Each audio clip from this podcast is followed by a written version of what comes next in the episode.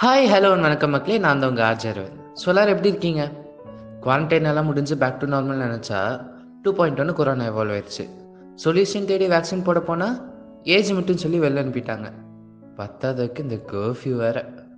அதை விடுங்க, லாக்டவுனில் லைஃப் ஒரு மாதிரி கடுக்கடுன்னு போயிட்டு இருந்தப்போ என் மண்டைக்குள்ளே குடுக்குடுன்னு ஒரு ஐடியா ஓடி வந்துச்சு. திங்கி பார்த்தா சரி லாக்டவுன் தானே, ட்ரை பண்ணி பார்ப்போம்னு நானும் அதை பண்ணேங்க. எஸ், நானும் டிண்டர் டவுன்லோட் பண்ணேன். அதில் பல பலன்னு பல பொண்ணுங்க இருந்தோம். நான் ஏன் அவ கூட மேட்ச் ஆனேன்? நீங்கள் நினைக்கிற மாதிரியான ஸ்டோரி தான். நான் பல்பு வாங்கின கதை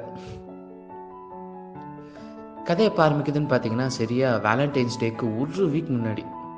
வெயிட் அ மினிட், நீங்கள் யோசிக்கலாம், என்னடா இவன் லாக்டவுனில் இன்ஸ்டால் பண்ணேன்னு அன்லாக்கிங்கில் கதையை ஆரம்பிக்கிறானேன்னு. இன்ஸ்டால் பண்ணது என்னமோ லாக்டவுனில் தான், ஆனால் மேட்ச் ஆனது அன்லாக்கிங்கில் தாங்க.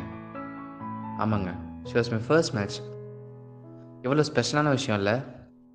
சாரி, கதையில் கொஞ்சம் முன்னாடி போயிட்டேன்னு நினைக்கிறேன்.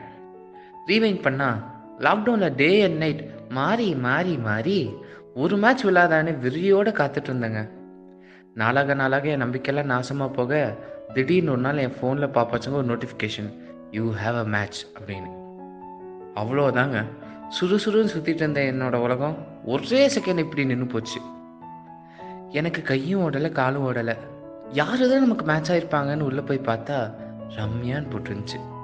என்ன ஒரு அழகான பேரில், பேருக்கு ஏற்ற மாதிரி ஆளும் ரொம்ப அழகாக இருப்பாங்க. அப்படியே ஜாடிக்கு ஏற்ற முடி. சரி மேட்ச்னு வந்துருச்சு, ஹாய் முதல்ல அனுப்பலாமா வேணாமான்னு உள்ளே ஒரு கார்கில் வாரே போயிட்டு இருந்துச்சுங்க.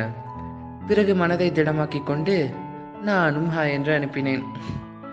ஒரு ரெண்டு மணி நேரங்க ஃபோனை விட்டு எந்திரிக்கவே இல்லை. ஸ்க்ரீனையே வெறிக்க வெறிக்க பார்த்துருந்தேன். ஆனால் ரிப்ளை வந்து சேர்ந்த பாடில்லை. சரி போன்னு எந்திரிச்சா டிங்குன்னு ஒரு சத்தம். எனக்கா மைண்டு முதல்ல அங்கே தான் அக்கா போச்சு. கடைசியில் பார்த்தா அது என் வீணாக போன ஃப்ரெண்டு. உண்மையை சொல்லணுன்னா, வாழ்க்கையில் ஒரு பையன் கடலை போடணுன்னா அது அவன் பொண்ணு கூட இருக்காது, அவன் ஃப்ரெண்டு கூடயாக தான் இருக்கும். பாவம், வாழ்க்கையில் எந்த பொண்ணு திரும்பி கூட பார்த்துருக்காது. அந்த கேட்டகரி தாங்க நானும். என்ன பண்ணுறது, தலைவிதி. ரிப்ளை பண்ண போகிறப்போ மீண்டும் ஒரு டிங். இந்த தடவை நோட்டிஃபிகேஷன் டிண்டர்லேருந்து தான் வந்துச்சு. எனக்கா லைட்டாக படப்படன்னு இருந்துச்சு. நீங்களே கெஸ் பண்ணுங்களேன் என்ன டெக்ஸ்ட் வந்திருக்கோன்னு. நீங்களும் அதே தான் நினச்சிங்க, நானும் அதே தான் நினச்சேன். ஆர்வமாக ஆர்வத்தோடு ஓப்பன் பண்ணால் டிண்டர் அஃபீஷியல்லேருந்து ஆடு. வெறுத்துட்டேங்க. அதே வெறுப்பில் ஃபோனை வீசிட்டு இருந்தால் மீண்டும் ஒரு டிங். முடியலை. இப்போ என்னென்னு போய் பார்த்தா உண்மையாகவே அந்த பொண்ணுக்கிட்டேருந்து ஒரு ஹாய். அப்போன்னு பார்த்து என் மைண்டில் ஒளிர்த்த பாடல், நீ ஹாய் சொன்னா போதும் ஒரு போத ஒன்று ஏறும், நீ தொட்டாலே போதும் மன ஜிவ்வுன்னு தான் ஆகும், நீ சிரிச்சாலும் முறைச்சாலும் ஹாட்டு வீட்டு ஏறும், வெக்கோ மானோ எதுவும் இல்லாமல் பின்னாடி சுற்றுவேன் நானும்.